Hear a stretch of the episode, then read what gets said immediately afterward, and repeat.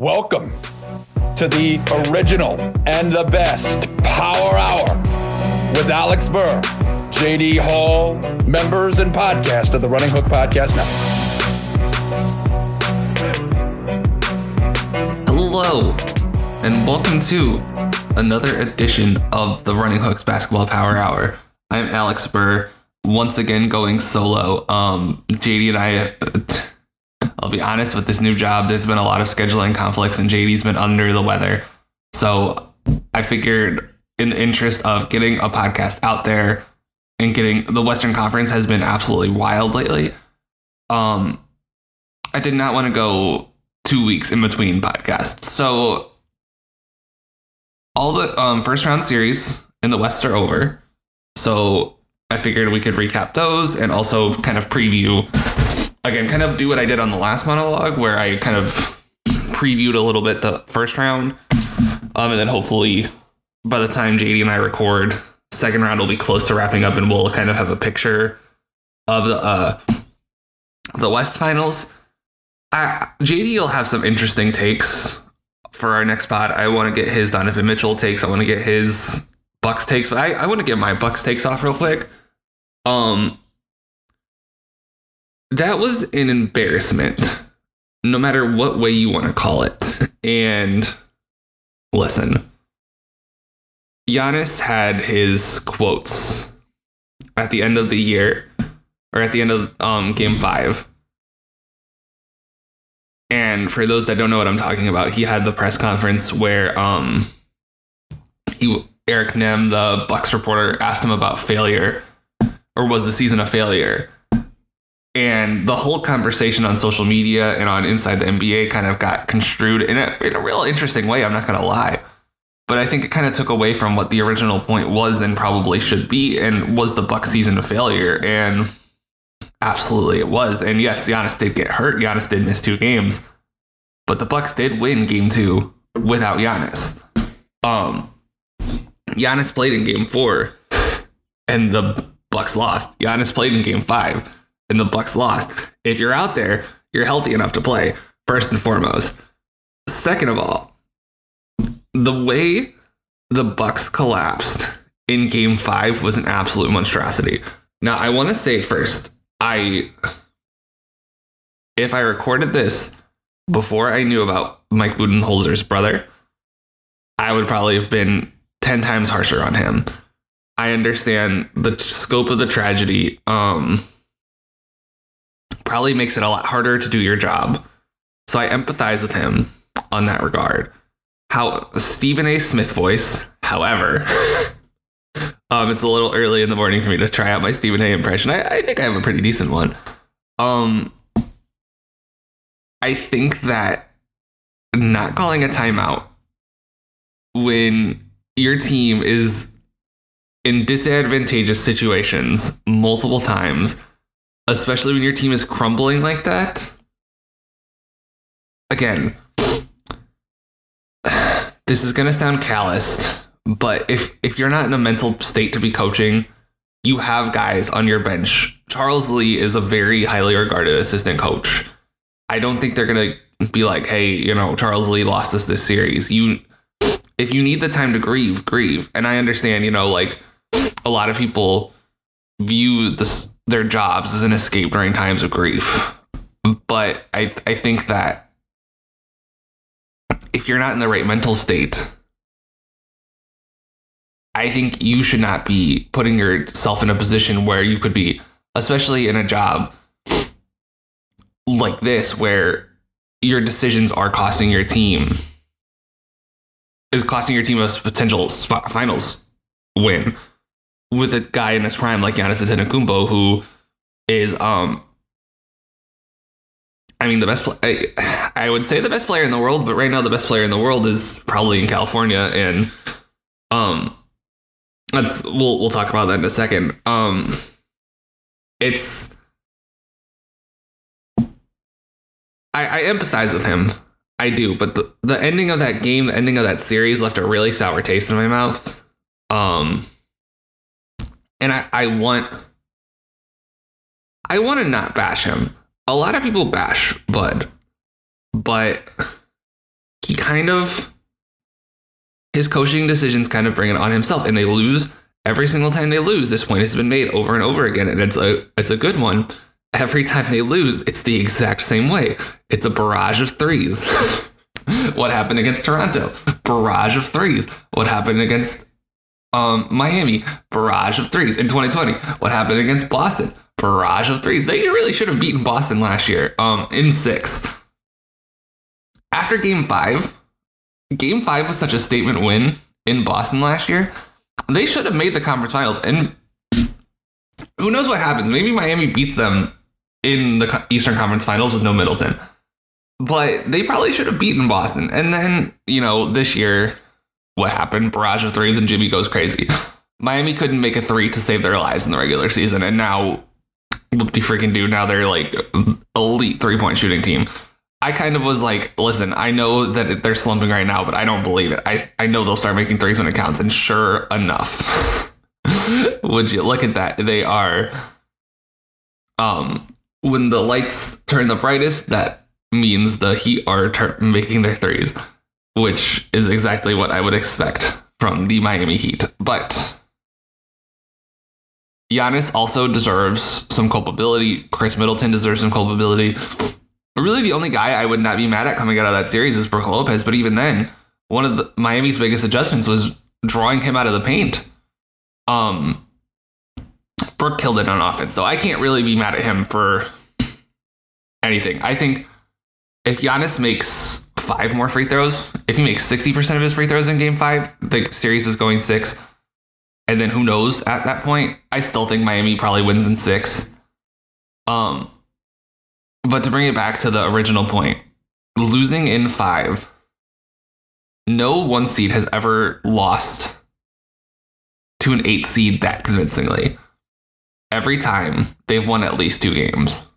So to lose that way is just utterly embarrassing, especially when you could talk yourself into. So you go through the rosters, like you just line up rosters side by side, and you take Herro out of the equation. Let's just take Giannis and Herro out, okay? Let's just say they both don't play the whole series. You take Jimmy first. I don't think that's out of the question. You probably take Bam second. You might take Jrue second. You might take Bam second. One of the two. Okay, but those those two go two three. Okay. After Bam, who are you taking on the Heat next? I'm taking Lopez. I'm taking Portis. I'm taking a lot of Bucks before I'm taking a Heat player. But the Heat still won because the Heat, first of all, Spoelstra is probably a top two coach in the league. I think it's him and Lue. Um, and Lue, by the way, I think coach circled around Monty Williams again. That's neither here nor there. I'll talk about that later. Um, I think that Spoelstra pants butt again. I mean, which he's done pretty much every time except for 2021. But 2021, um, that Heat team was pretty subpar. Probably the worst Heat team we've seen in the last five years. I think they knew coming into that season they didn't have a shot after, you know, three months of rest off of the title run when Jimmy like we've all seen that photo. The one where he's slumped over the um I don't I don't even know what you'd call that. The, the one in the finals when he's just so beat up from playing 48 minutes a game in the 2020 finals. He, he you knew it was going to take a while to recover and they didn't recover in 2021. Um the Heat only two people by my count were taking the Heat any kind of seriously. Only two national sports pundits. Um, Bill Simmons was taking the Heat incredibly seriously, and then Parks and Recreation writer Mike Schur, who appears on Dan Le Batard show, and also I think appeared on the Simmons podcast to talk about the Heat and how scared he was of the Heat. And now they're up 1-0 on the Knicks. Um, those are the only two people who have been talking about how scared they are of the Heat. Even the Le Batard podcast, who are famously pro Heat, um, pro Miami.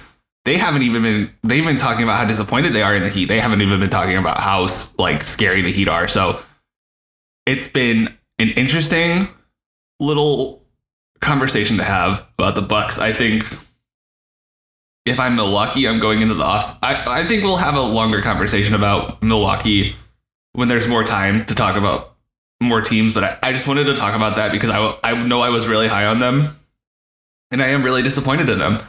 And I think that they deserve to be held to account. And the season was unequivocally a failure. And like I said, a lot of parties can be held to account.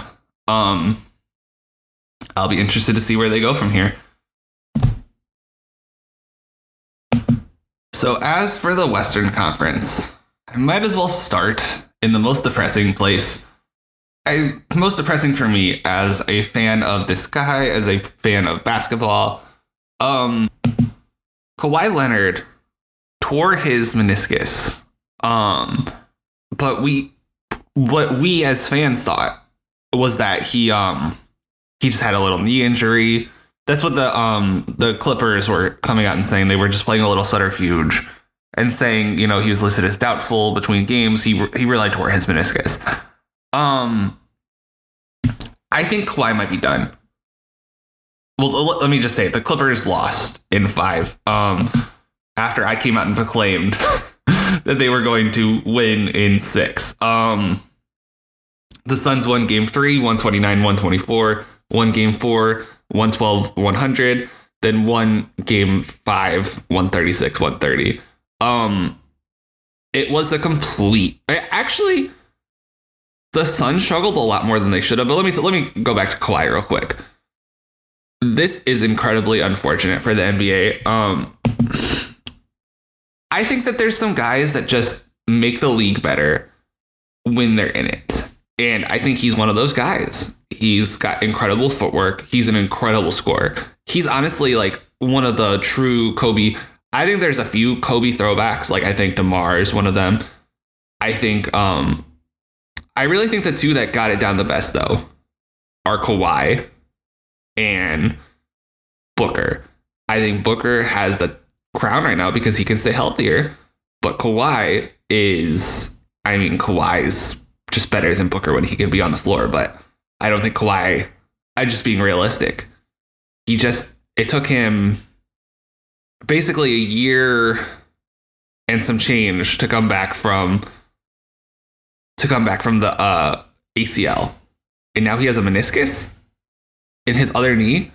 I just I don't know the path for him to come back and be a viable NBA player anymore.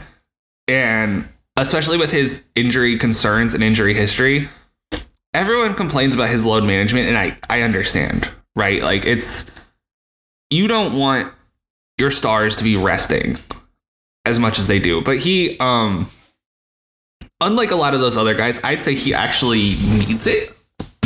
And he's like one in the class where if he doesn't sit I mean, I think you could argue that this injury was caused by he after December 5th, he only sat for like 12 games out of 60.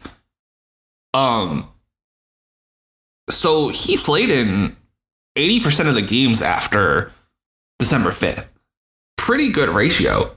Um everyone's complaining like, "Oh, he only plays in 60% of the games." He really had his pedal to the metal this year. Um I think he ended up playing in like 50 some games, which compared to what we thought coming into this season is really high number. He just I don't think he can keep doing this to himself. If he's just going to keep getting hurt and he's going to keep getting hurt, I think at some point you just got to realize, hey, you just got to like brush your hands off, especially if you're the Clippers. Now the problem is, I think he's on the books for another couple years. Um, but he's he's an all-time great. What he did in 2019 can never be replicated. One of the best defensive players of his era.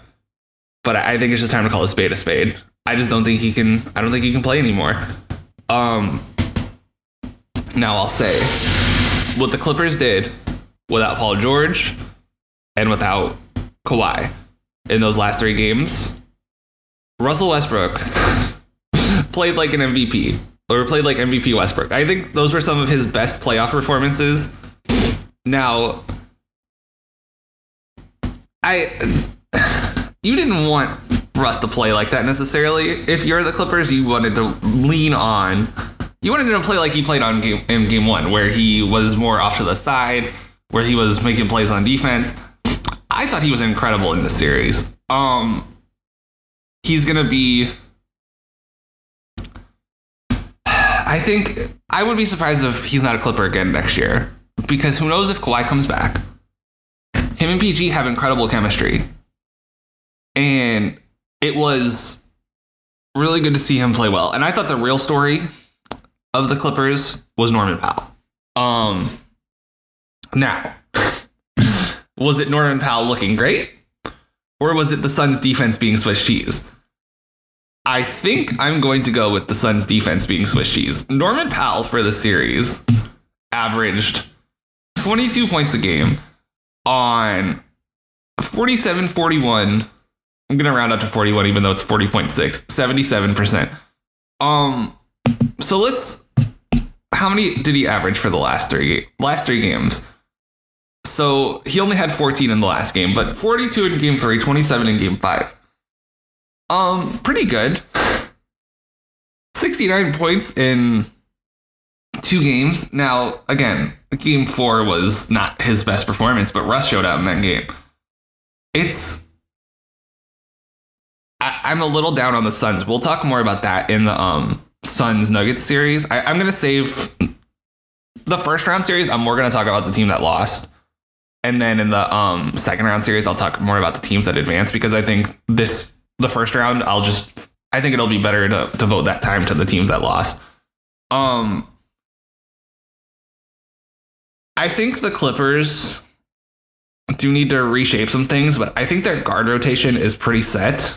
And I think if I was going to keep some players, I don't know if Russ is 100% keep, but he was pretty good in the series. Um, I'd keep Powell, I'd keep Mann, I'd keep, I'd probably keep Gordon, although he's on the older side.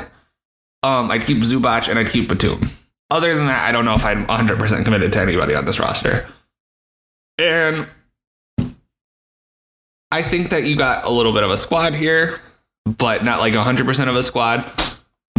But they took advantage of the Suns' lack of depth and they really pushed them to the limit. I, in game three, they broke out for the last. Um, I think JD and I talked about this.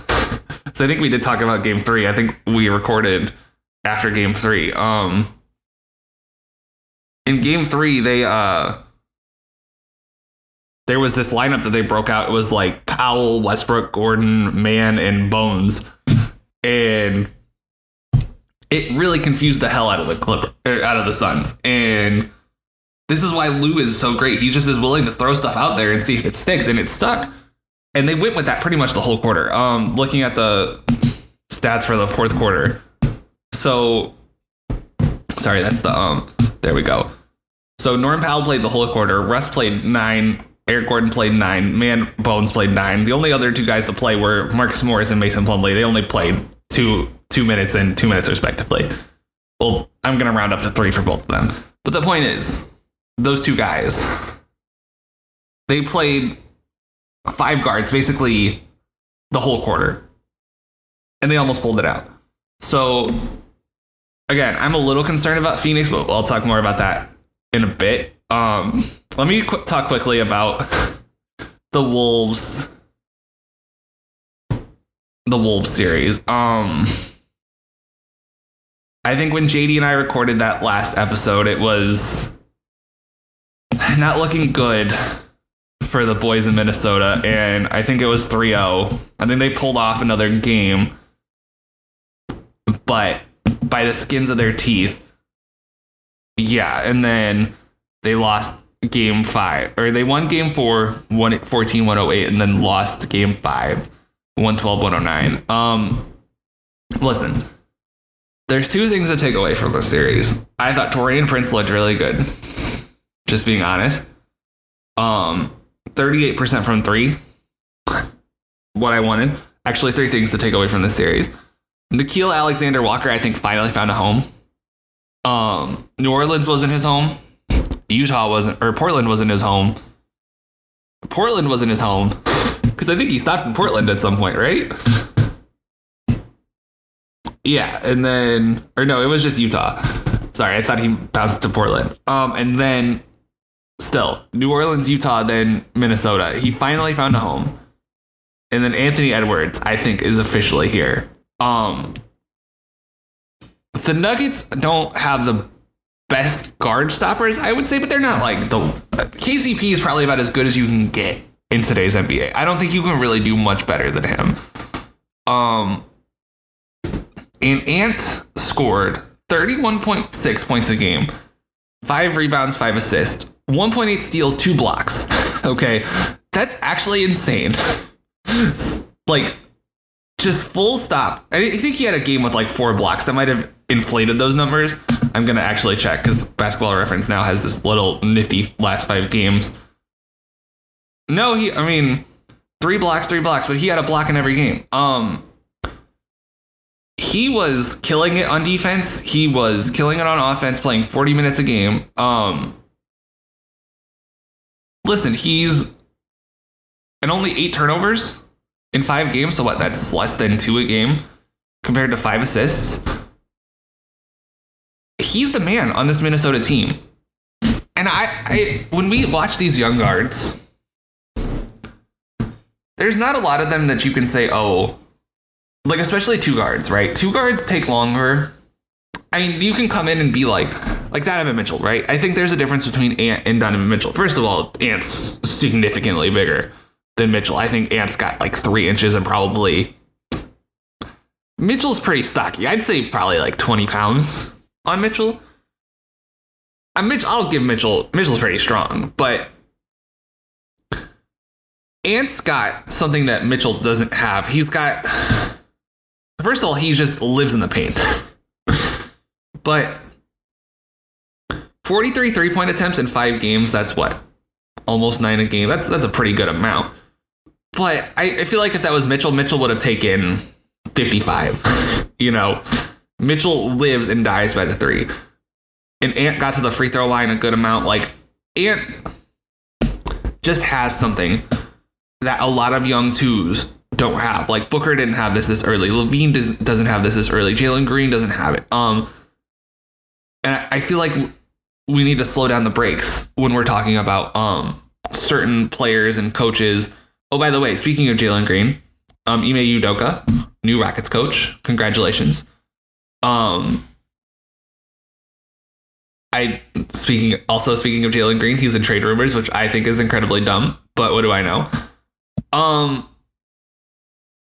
but back to Edwards. This is readily Edwards' team. Okay, and the fact I, I don't think you can keep Karl Anthony Towns. I don't think. Listen, this was Karl Anthony Towns' team by default for the past. I mean, really, it was his team while Wiggins was here. And everyone kind of knew it. Like, he was making all NBA teams while Wiggins was there. I mean, the Wolves weren't good, but he was still making all NBA teams. Um, but now there's a clear hierarchy. And Towns has sucked the last two playoffs. That's the other thing, too. Now, here's the conundrum you're not going to get a player as good as Karl Anthony Towns back for Karl Anthony Towns.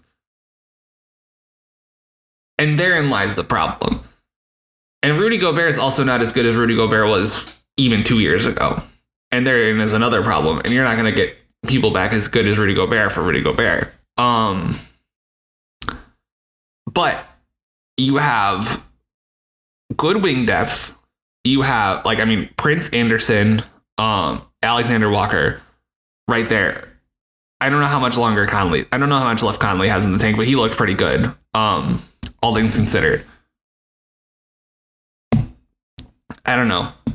I, I you just gotta try something different next year because I, I probably would try something Sans Gobert looking for another like I don't know maybe like Mikal Bridges type scorer, someone who's like a secondary scorer but not like commands the whole offense. You just need someone to relieve the pressure off of Ant, but who isn't going to want to take because Ant. So 114 shots in five games. I'm going to do the math because that's that's more than 20 shots a game. I'm, that's about 114 divided by five. That's 20. That's almost 23 shots a game. You ideally don't want him taking that much. 20 is more preferable. And when you add in the eight free throws a game, that's 27 shots a game. which actually is in the superstars sweet spot. Um, but still, I I think that Ant is you need to get him some help scoring wise because they were competitive with Denver in a lot of these games, but I, I don't think that this team is equipped to um I just don't think this team is equipped to hang with the uh, the big dogs until they get Ant some scoring help. And KAT, I don't think is that guy in the playoffs. And it sucks to say, but we've seen over and over again, it just isn't happening. Last two years, and it's not like this Denver team. Denver is a little bit harder than Memphis to score on, but he he just hasn't shown up. And I, I think it's I think it's time. We'll see what they do in the offseason. I'm really intrigued. Um, on to who do I want to talk about next? I want to talk. Do I want to talk Memphis or do I want to talk L.A. or Sacramento? I think I'll save Sacramento for last because I got really nice things to say about them, and I don't have nice things to say about Memphis. Um, the last time we talked about Memphis, I believe it had just been game. Oh, sorry, they were playing game three that night, so it was only one one. Um, so the Lakers won the series 4 2.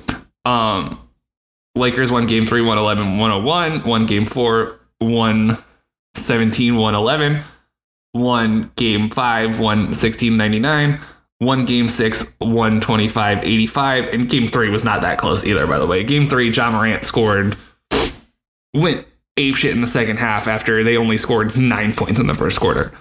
Um, JD and I talked pretty in depth about this Grizzlies team while it was spiraling in the regular season. But man, Dillon Brooks, talk about writing checks that you can't cash. Because in this series, Dillon Brooks averaged a whopping 10.5 points a game on a whopping 31% from the field. 31.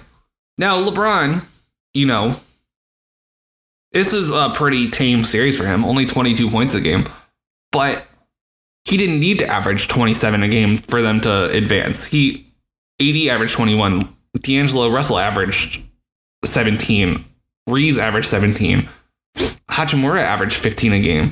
They got pretty balanced scoring across the board. They didn't need to um they needed Brooks' scoring more than the Lakers needed LeBron scoring. Um first and foremost. So when you come at the king, you best not miss, and you're not the guy to come at the king. um, the Grizzlies' lack of inside depth, I think, really showed in this series. I thought that just first of all, like it was pretty bad that they couldn't like the Grizzlies just I knew from the start like my inkling on the series was that AD was to dominate inside. And how many blocks did he finish with? 26 in six games. So that comes out to 4.3 blocks a game. Um, he just dominated the interior in a way. 13.7 rebounds. LeBron averaged 11. So 25 between the two of them. I mean, just absolutely crushed the glass. Um, it was no doubt in my mind that the Lakers were going to dominate the inside paint in this series. I'm actually going to pull up the clean the glass real quick. But I think part of the problem was with people's problem with Memphis is their bravado. And they feel like they um they didn't deserve the um the bravado they had, which I can kind of understand to an extent a little bit, but I think that when it comes to I guess when it comes to trying to find the right, way to phrase this, if you talk and you back it up, then like Steph, right? Steph talks crazy amounts of shit, but he can always back it up because he is one of the greatest, like seven or eight players of all time. These guys aren't Steph, and when it backfires in their face, um, things go horribly for them. So Memphis shot 58% from the um, paint in the playoffs. The only teams worse for them, worse than them in the whole like postseason, because cleaning the glass thankfully counts um, like the whole of the postseason, were the Raptors and the Thunder, two teams that didn't even make the playoffs. So it's been a, and by the way, short mid range, um, four to 14 feet, also con- what I would consider the paint, 36%. So they're really abysmal from, they really couldn't buy a shot anywhere, but especially from the interior, they were just getting shut down. I don't know what the solution is because they have three guys who objectively can get you buckets. I, I mean, I know what the solution is. Steven Adams and Brandon Clarke, If they were healthy, things change a, a lot, in my opinion, because those two guys give you dynamic inside threats that you didn't have. But I still think AD was a freaking monster in the series. AD is probably the best defensive player in the league right now. I don't really think I can't really make a case for anyone else. Um, but that's that's besides the point. I think Memphis needs to take a long, hard look in the mirror. They need to add some big boys in that room. like they need to. I thought their one of their most fun seasons was when they had Jae Crowder, and I know they traded Jae Crowder, but he was like an adult in that room. Jae Crowder and Solomon Hill, and that you could tell like with the adults in the room, like they were kind of playing free, but they also you know you could kind of tell like the purpose was there. And once those guys were gone, like Steven Adams is not much older than Ja Morant and Jaren Jackson. Like you think he's only like five years older. Steven Adams was in the 2013 draft. Jaren Jackson was in the 2018 draft. So it's not like there's too much separation between those guys. Jae Crowder's in his like mid 30s, like not mid 30s. He's in his early 30s. So he's there's a good amount of separation between him and those young guys. You know, Solomon Hill. I don't know how old Solomon Hill is off the top of my head, but you know the you can't just have a team full of young guys. And they brought in Danny or they had Danny Green on their team, but they were just like, nah, this isn't working. Then they traded him. And I'm of the belief that veterans are important to a young team to give like guidance and like, oh hey, you know, this is the way things need to be done. And this team has no like real other than Adams. Adams is their oldest player. I don't think they have any guys older than Adam, like any real experience outside of Adams, and it's and any guys that played really anywhere big outside of Adams other than Kennard, but Kennard's only Kennard was drafted one year before Jackson. Kennard and Dillon Brooks were in the same draft class. Kennard and Dillon Brooks. Kennard and Dillon Brooks played against each other in that um, Coach K game where he yelled at Dillon Brooks. so it's just listen. I, something needs to change in Memphis. I don't know what can, but it's gonna be interesting to see how they approach this offseason. Um, Zach Kleiman, the Grizzlies general manager, I saw he uh, Chris Herrington put out a tweet from the, one of the Memphis beat writers. He put out a tweet that said basically that they regret going in with all youth approach, and I could not agree more. I kind of questioned it going into the season. I was like, why are you doubling down on the like I, I don't think I said it, but I was like, why are you getting rid of Melton? Why are you getting rid of Anderson? Um those guys were good players. And Ziaire Williams struggled more this year. Um, it, it they kind of took a step back this year. Melton is really thriving in Philadelphia. By the way, James Harden 45 last night, and Melton really was a contributor in that. Um, Kyle Anderson also, I brought him up in the Minnesota segment. I, I just really think that they kind of, to use a Zach Griffith favorite, they kind of bungled um, this offseason. And I think, I really think they should have approached this off, let's pass offseason as a title contender because I really think they should look at themselves that way. I really do. This West was kind of wide open. And I, I Denver deserved respect. Denver deserves respect. We'll talk more about the Nuggets when we talk about the Suns. But I think that what you have to understand from the Grizzlies' perspective is that Ja is so injury prone. Something can happen. Something catastrophic can happen at any moment, right? Jaren Jackson, um, if he figures it out, my goodness, you know, Desmond Bane is such a rock solid scorer. Um, this, this team honestly reminds me of the Bulls, the 20 like 11 Bulls, right? But what did that Bulls team do? They added pieces around Rose, right? Where Rose, you know, wins MVP. They have Luol Deng. They have Joakim Noah. Um, Joakim no- Luol was pretty old. At, not old, but Luol was like in his prime at that point.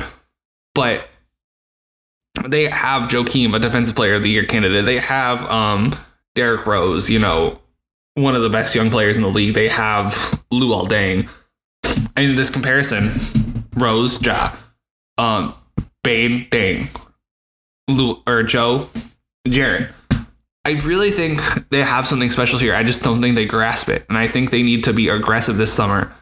And they need to go in with the intent of winning a championship. And if they go in with that intent and they add the requisite pieces, I think it is within their grasp. Now, will they do that? Will Dillon Brooks still be a Grizzly? If Dillon Brooks is still a Grizzly next year, this will not happen, by the way. Um, I really like what he brings. I think he's one of the best perimeter defenders in the league. I don't think he is that guy that will bring them over the top. I think he's a guy that can get you to that next level. I don't think he's I think he's the Mark Jackson of players. Like how Mark Jackson brought the Warriors to that level um but didn't get them over the hump, right? Like I think that Dillon Brooks might be that for players where like he can raise your intensity level, but once you get to that once you get to that level, you need someone to push you over the hump. And I think you need to upgrade that Dillon Brooks spot. Now the question is, who are you going to get that's better than Dillon Brooks? Um, that's the million dollar question, but that's not why I'm not making the big bucks. So Kleiman figure that out. And lastly, we have the Sacramento Kings, um, darlings of the NBA season. Go out in a heartbreaking seven game series. Um, I don't remember the last. I think the Warriors, or sorry, no, I think when the um the last time JD and I recorded, I think the Warriors won game three. If I'm not mistaken, I'm gonna check the dates. Um yeah, so the Warriors won game three. Um the last time JD and I recorded. So since then, the Warriors won game four in Sacramento, 126, 125, won game five in or sorry, they won game four in Oakland, game 125, 125, won game four and game five in Sacramento. I can talk really well today um, 123, 116. Sacramento wins in Golden State 118 99. And then Golden State closes out in Sacramento 120 100 behind a Steph 50 burger. Um, so, first of all, I just want to say it's impressive that the worst road team in the league, probably the worst real road team, because the, the only teams worse than them on the road were like the shitty teams the worst real road team in the league won two road games against probably I'd say a top four West team. If I was gonna rank the teams out west, I definitely have the Kings uh, in that four. Um,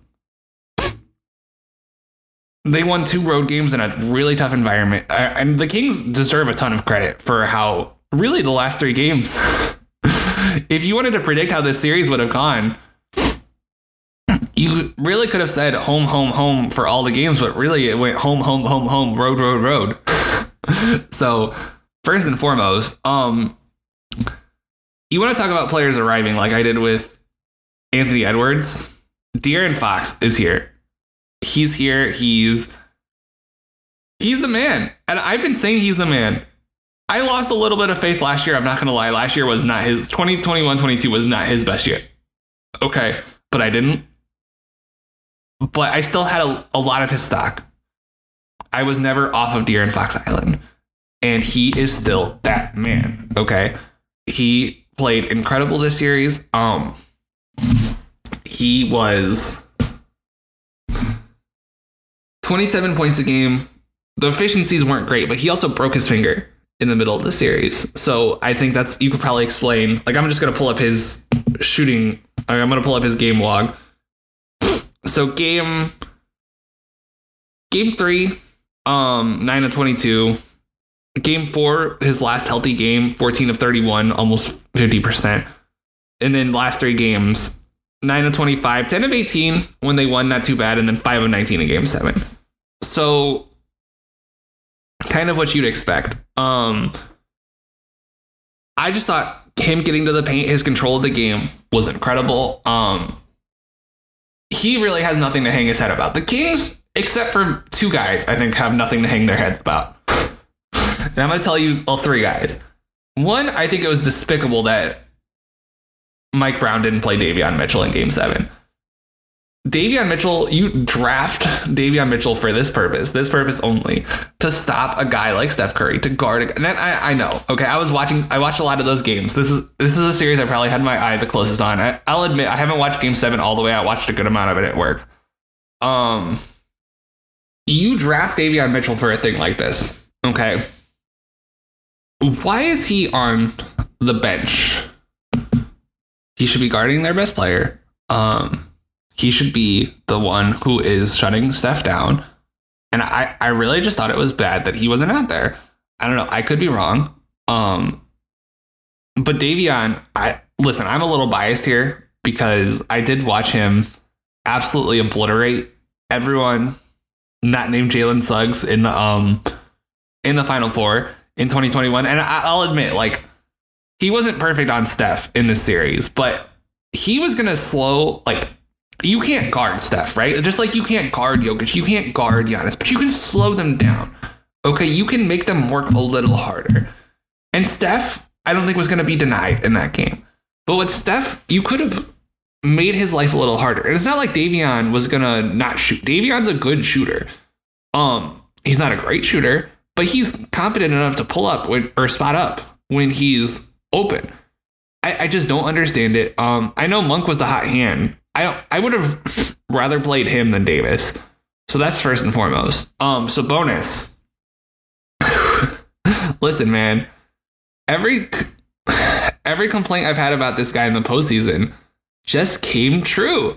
And I know he's he's a little hurt. Um the stomp just um was, you know, it, it might have impacted him a little bit. I'm not gonna act like it probably didn't but he wasn't great before that either. He was pretty bad in games one and two, or sorry, in game one. Um, it wasn't pretty, and his defense.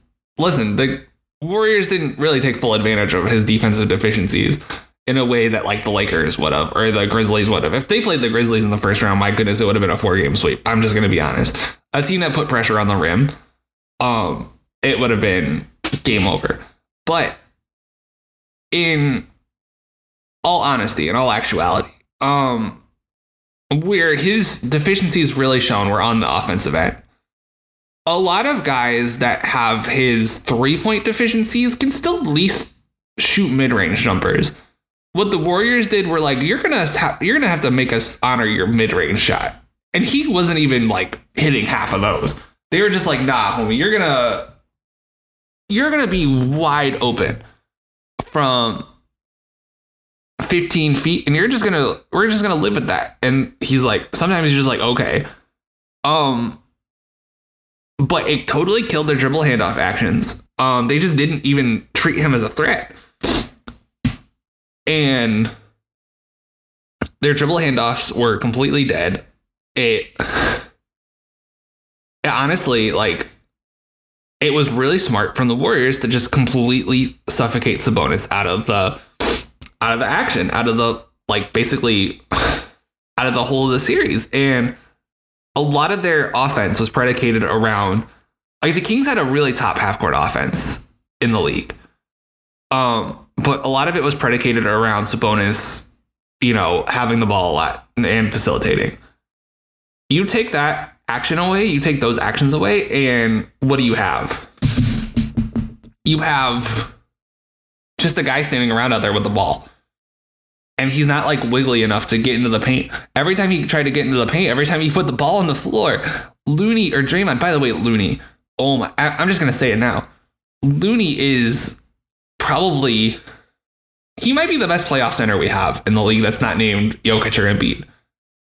Like, we need it push comes to shove who do you want? He literally has the perfect playoff skill set.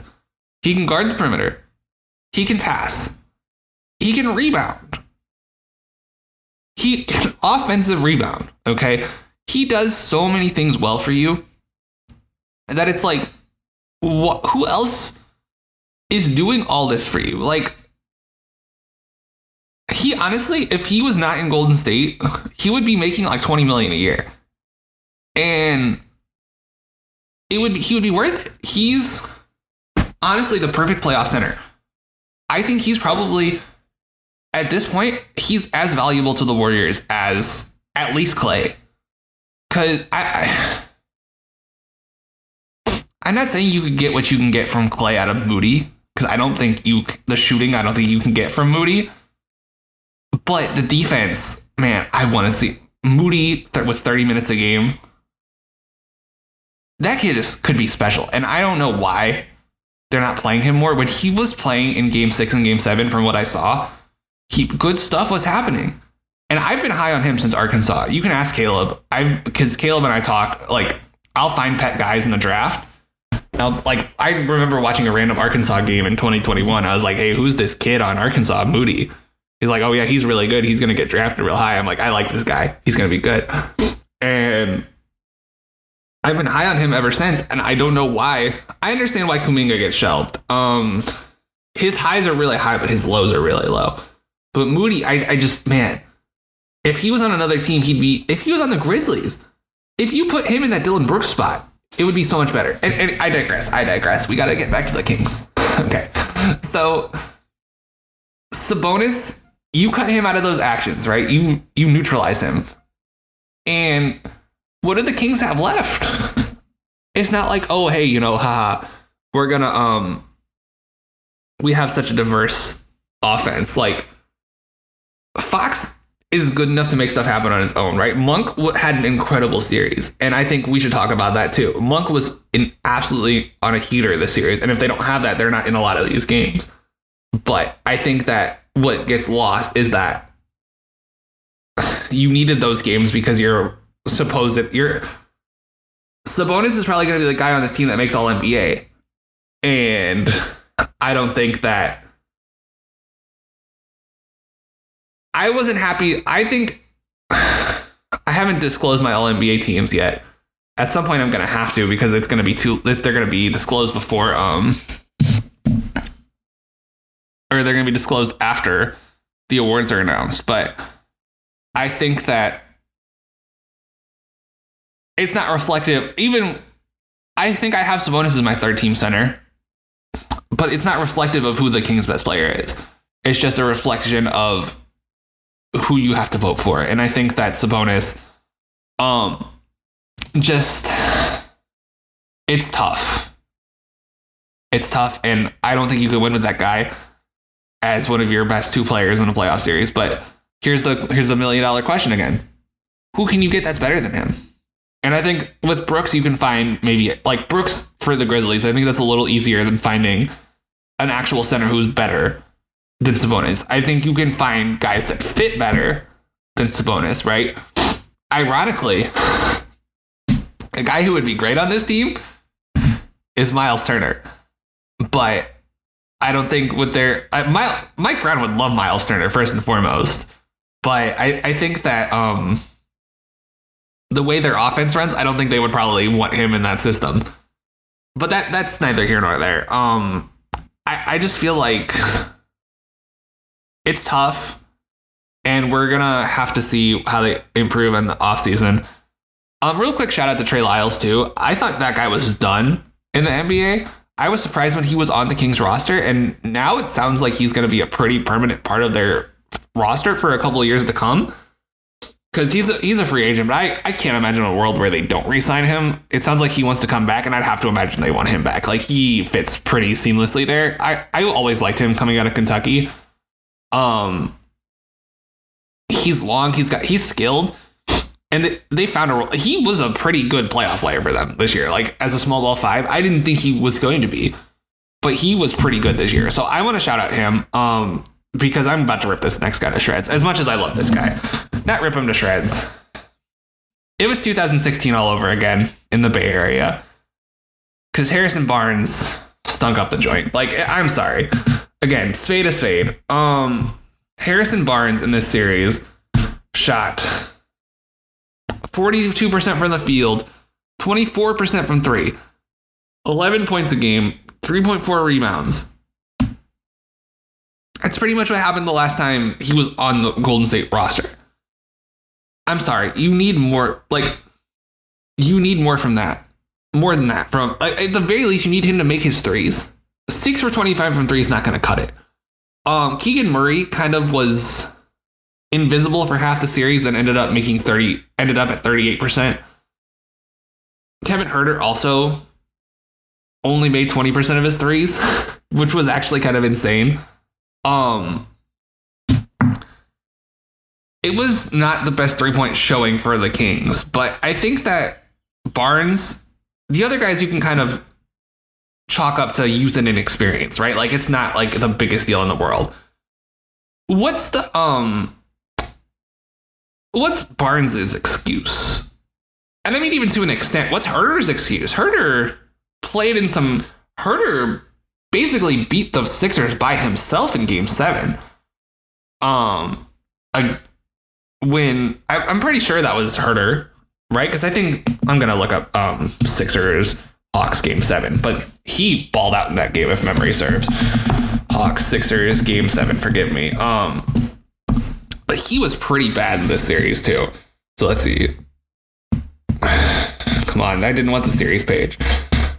There we go. Um, Kevin Huerter had 27 points in a clutch game seven. Where was that this whole series? So he, he deserves a little bit of flack too because he was pretty great. And listen, this is just a first round series, man. You played a lot better in a lot higher pressure situations. Is it because you're a bigger part of the team? He's not even like I would say a bigger part of the team now. He was pre- is pretty much in the same spot in the hierarchy. In I know in Atlanta it was a lot of fluctuating roles, but that year he was in a pretty solid spot in the hierarchy, and I would say he's in the same spot now. Um, he just couldn't buy a bucket in this series. And Harrison Barnes, man, it just looked again like 2016 all over again when the Cavs were just like, okay, shoot it. Um, we don't care. And he embarrassed himself off the court, and it was listen, it it kind of is a self fulfilling prophecy almost. So I think that um when it comes to these guys, you just gotta for the Kings in the offseason, what I want to see they need to add around the edges. And I don't know. I think they need to improve at the backup five spot. I thought Alex Len was pretty good in the short stints he got, but I mean, I really don't know what you should do.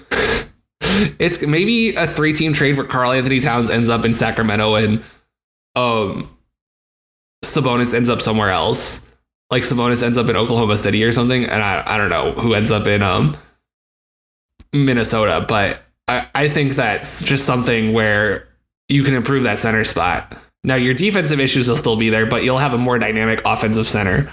Um someone who you can't leave open like that. That's it was pretty and every time it pissed me off watching so many of the games because every time he put the ball on the floor, Looney and Draymond were just stripping him every single time. How many turnovers did Sabonis have? 26. So what? That's four a game almost. 26 to how many t- assists? 33. So that's almost an even assist to turnover ratio. That's actually crazy. By the way, De'Aaron's assist to turnover ratio is like less than two to one, which isn't ideal but it's still better than that. Um, Steph in this series, I just uh, real quick, he had 236 points for the series. The next closest Warrior was 144. Um, him and Looney. Looney had 106 rebounds. The next closest Warrior was at 41. That was Wiggins. Wiggins was also hitting the glass really hard, um, for what it's worth, but it wasn't nearly as hard as Looney, who averaged um, Moses Malone, who averaged 15 boards a game. Um, it's man, it's it's such a weird dichotomy to see a team with two guys basically because Draymond Draymond had one big game. Like game five was pretty good for Draymond, but other than that, it wasn't like a lights out showing for him. And then the Kings were getting contributions from random guys, but it wasn't like anything like crazy. I don't know. This series was pretty weird. Um But now I suppose it's time to preview the next round. Um, our four teams remaining. So I was wrong about the Clippers, but I think I got everything else right. I got Lakers, Warriors, and who is the and the Nuggets right? Obviously, I wasn't gonna get the Nuggets wrong. Um,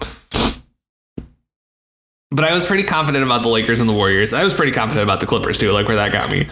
Um, but hey, I'll take my victories where I can get them, and I'll be self-deprecating about the losses. Um, so who do I think will win the second round? So right now the Nuggets are up 2-0. Let me talk about that series real quick and also preview it. Um, so Suns or the Nuggets won both the games in Denver. Um, I'm recording this on Tuesday morning slash afternoon. It just crossed 12 o'clock, so it's officially afternoon.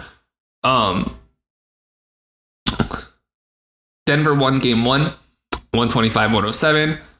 Nuggets won game two, 97 87. Um, and Jokic has been absolutely incredible 31.5 points a game, 17 and a half rebounds. Um, KD and Booker have been. Booker's been great. KD's been adequate, I would say. Um, I don't. I don't think they have enough. It's my takeaway from the first two games, and I, let me tell you why. So when I was telling you, I talk more about the Suns in the um, Nuggets preview. It really concerned me the amount of effort they had to exert to get past that Clippers team if this Nuggets team played that Clippers team, they would make it a lot harder than it had to be, but because they're fooling around, right? The Suns weren't fooling around. The Suns were playing really hard, and it still took them a lot of energy and effort. Booker had a 47 point game in game six against the Clippers, 31, or I think he had like a huge third quarter against the um so I'm gonna pull up that box score real quick. He had a huge third quarter against the uh, the Clippers. So how many points did he have? He had 25 points in the third, and they won by six. Um, they don't have a bench, and now Chris Paul's hurt. I don't know if he's he'll play in game four, but or game three, excuse me. But they have four days between games, so there's a chance he might play. I wouldn't rule it out. Um, I don't think the next game will be till Saturday right? Or fr- I think that's Friday. Yeah, um, May fifth. So he hurt his elbow or something, which isn't a great sign when he was only shooting nine for twenty-one, which actually is better than I thought it was going to be. um, Jock Landale has played sixteen minutes so far. Um, which isn't a good sign. I think Bismack Biyombo also went down in the last game too. I'm pretty sure, which is why, which is also concerning. Um, shocker of all shockers, the Okogie and Craig threes have not been going down at the same rate. I think they're one for seven combined on those triples. Um, has not been dominating the inside the way he should be. Only seven and a half rebounds a game, and only, I don't think he's he's only blocked one shot. I mean, come on. Now, KD's been cleaning up on the inside a little bit. I'm just, part of me is concerned that they're having to exert so much energy. And when you have to exert that much energy to win in the first round, I don't think, listen, at the very least, you, let's just say they come back and win this series against Denver, which I don't think they're to do. Um, JD also, JD says Denver in six for the record. Um, he was gonna say Phoenix in seven, but once Chris Paul went down, I think he switched sides. Um, and listen, I think he would agree. Ayton soft, and the and he told me last night because he and I were texting about the game. Um, Booker and KD play way too much one on one, way too much. Like it's just ISO fest after ISO fest. It's not even funny. Um, now Booker was pretty good but they don't. Neither of them are drawing fouls at an exceptionally big rate. Like they combined for 56 field goal attempts yesterday and only five free throws. Um, Booker and KD. And that's honestly, you you could see why because a lot of their shots are coming from the mid range. You don't get fouled on mid range shots. You're playing right into the Nuggets' hands. now Porter Jr. has been a pretty good rim deterrent. Um, he only has one block in the two games, but I, I like what, his activity around the rim on the weak side. I think he's a real, like I said, I think he's a really good rim protector. Um, and I think Bruce Brown's been really good at standing KD up. Um, I don't think it's a coincidence that this team was like, "Hey, let's go get former Nets guys." well, I I do think it's a coincidence because I don't think they were gonna knew they were gonna play KD, but hey, it doesn't hurt. Um, so let, let me rephrase. I guess it was a coincidence. Um, Bruce Brown played pretty incredible defense on him yesterday, and because the best defense against KD, the guys who guard KD the best usually are shorter guys who can just get into his airspace and use their like low center of gravity to bump him off his spots, um, and just hope he misses. Because usually KD will usually just shoot over you and hit it anyway, so your best bet is to just try to strip him. And right now the Nuggets have 19 steals compared to six for the Suns. Um, pretty good strategy. Um, I, I listen. I just think that also the Sun, the Nuggets are deploying a pretty heavy trap strategy against Booker, making him the Suns play four on three, and they're obviously gonna cover cover cover KD tight. There we go. And so you're playing a three on two, and your three on two is now Damion Lee, Josh Okogie, and DeAndre Ayton. I'm not scared of that. Are you scared of that?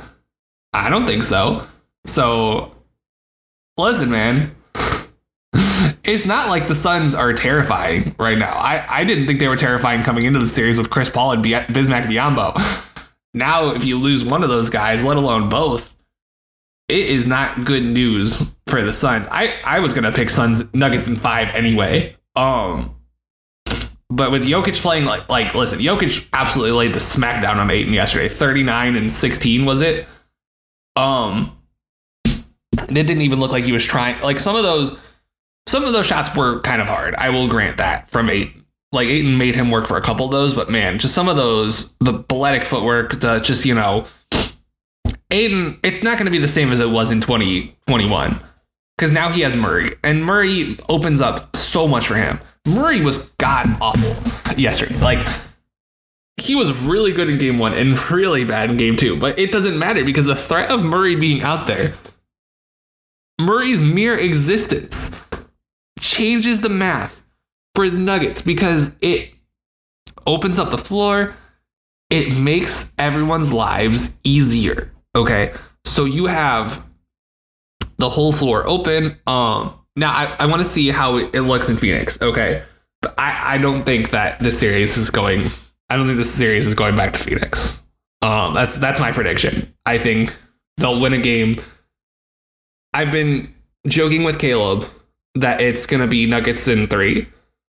Um but I, I don't think the series is going back to is going back to Phoenix. I, I think that the Nuggets have a winning formula here, and I really like the way they look. Um, again, I, I want to give the Suns a chance in game four or in game three to prove their mettle. And uh, with four days of rest, I think that'll be, and not being in the Denver altitude, that might change things. But I, listen, the Nuggets are one of the best road teams in the league. Um, it's not like this team is a scrub on the road. They're not one of the best. They're one of the best road teams in the West. I think they were like 19 and 22 on the road.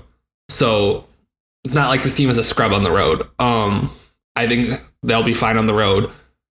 It's gonna be fine for the Nuggets. I I, I just don't see a way that the Suns win this series. Um, next year they'll be more dangerous, but I, I this year for the Suns, I and I would be glad to be proven wrong. But I I just don't see it. I don't see it because I'm sorry. At the end of the day, playing 42 minutes and 40 minutes a game. KD's 34 years old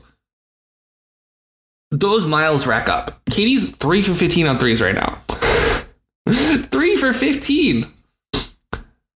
I, I just, I don't see it. Um, I, again, I think Booker's a really special player. I think KD's obviously a top five player still. But man, that's that's just really tough. And I their lack of depth is coming back to bite them. And again, they can come back next year. That's why you don't make this trade in the middle of the season though, because this because you get these high expectations and wow you lost in the second round. Wonder why? Because you don't have any depth and now you look really stupid.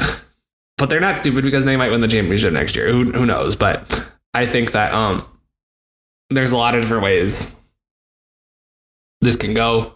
I, I i'm sticking with my guns though nuggets in five. At the very least nugget like at the very worst nuggets in six. I don't see any way the suns win this series. Now the one i'm having a little more trouble with um, now we got the last. Uh, let me preview the, uh, or let me just give my predictions for the East series real quick. I'm going Heat in six. Um, I don't think the Knicks got the juice like that, and I thought it was pretty telling that Jimmy was playing the last however many minutes with a turned ankle and they couldn't take advantage. So, I I don't. I think it's another massive coaching advantage in this game, I don't really like the Knicks' chances. And then in the in the other series, I'm taking the Sixers. I would have taken the Sixers before last night. I'm taking the Sixers still. Um, James Harden with an incredible game. Um, vintage. I not even vintage. He's really never put up that much. He had 45 points with only four free throw attempts. Now what was he? 7 to 14 on 3? Yeah, that's that adds up. But man, just absolutely stunning performance from him in a game they absolutely needed. Um, they stole they stole home court advantage in the very first game. They they don't need to win game two now. Now, would it be nice to win game two? Sure, but I think the Sixers. I really like their chances now of winning. I would say probably. I, I'll do the Sixers in seven because I respect the Celtics a lot. Um, but once Embiid comes back, you gave him. I think I don't think Embiid plays game two now, and I don't blame him. Um, this series, I'm gonna let's see when he's playing next because that's I'm really curious. Well, okay, I don't think they're gonna um have that on there, but I'm going to just go out on a limb and say that I believe um the Sixers are to win that series. Now to my last West series. Um, Lakers Warriors. This one is really tough. I've read a lot of really intriguing arguments both ways. And honestly, I was not impressed by the Warriors coming out of that series. Um, Klay did not look like Klay for a good majority of the majority of that series. Poole looked really bad um, for a lot of that series. But also, I go to the other side. LeBron doesn't look LeBron doesn't scare you the same way. LeBron doesn't scare the Warriors the way that he did in 2018. Right? LeBron doesn't LeBron's not going to do what he did in 2020. Right? Was that or 2021 when he beat them. Right? He's not that guy anymore. So you you're on opposite ends of the spectrum here where it's like, okay, these rosters are getting older. Uh, well, rosters. These main characters are getting older because this, these aren't the same teams anymore. Like I mean, the Warriors are kind of similar, but not necessarily. And then the Lakers obviously aren't the Cavaliers. Um, AD is probably the scariest component if I'm the Warriors. And game two is, or sorry, game one is tonight. So I we haven't seen any of this series yet. Um, since game seven of the Warrior series was on Sunday. And I think tonight will be a real tone setter but I think that the Lakers. Schroeder is a nice defender. I'm not going to say he's good, but he's a he's a, better than most point guards at defense. I Russell is a pretty bad defender. Reaves is a decent defender. Um, I I just don't. I thought the Warrior or the King strategy. Uh, let me go back to complimenting the Kings real quick and I, I didn't make this point about the Kings. I should have. The Kings season was an overwhelming success because, god damn, losing that way, losing on a 50 burger to an all time great player, the most points scored ever in a game seven, by the way. I didn't say that. Um, it was just absolutely.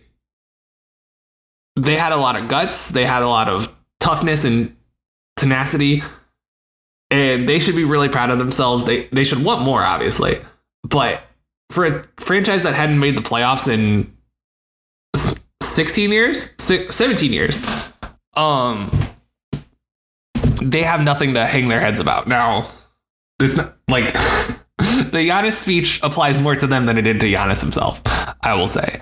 Um, that being said, I don't think the Lakers have to bring it back to the Kings. The the Kings defended Steph a lot better than the Lakers, I think, can. And I think that might be the deciding edge in this matchup. I, I think really it comes down to Steph versus AD. because LeBron is going to do LeBron things, but LeBron isn't also going to do 2018 LeBron things, if that makes sense.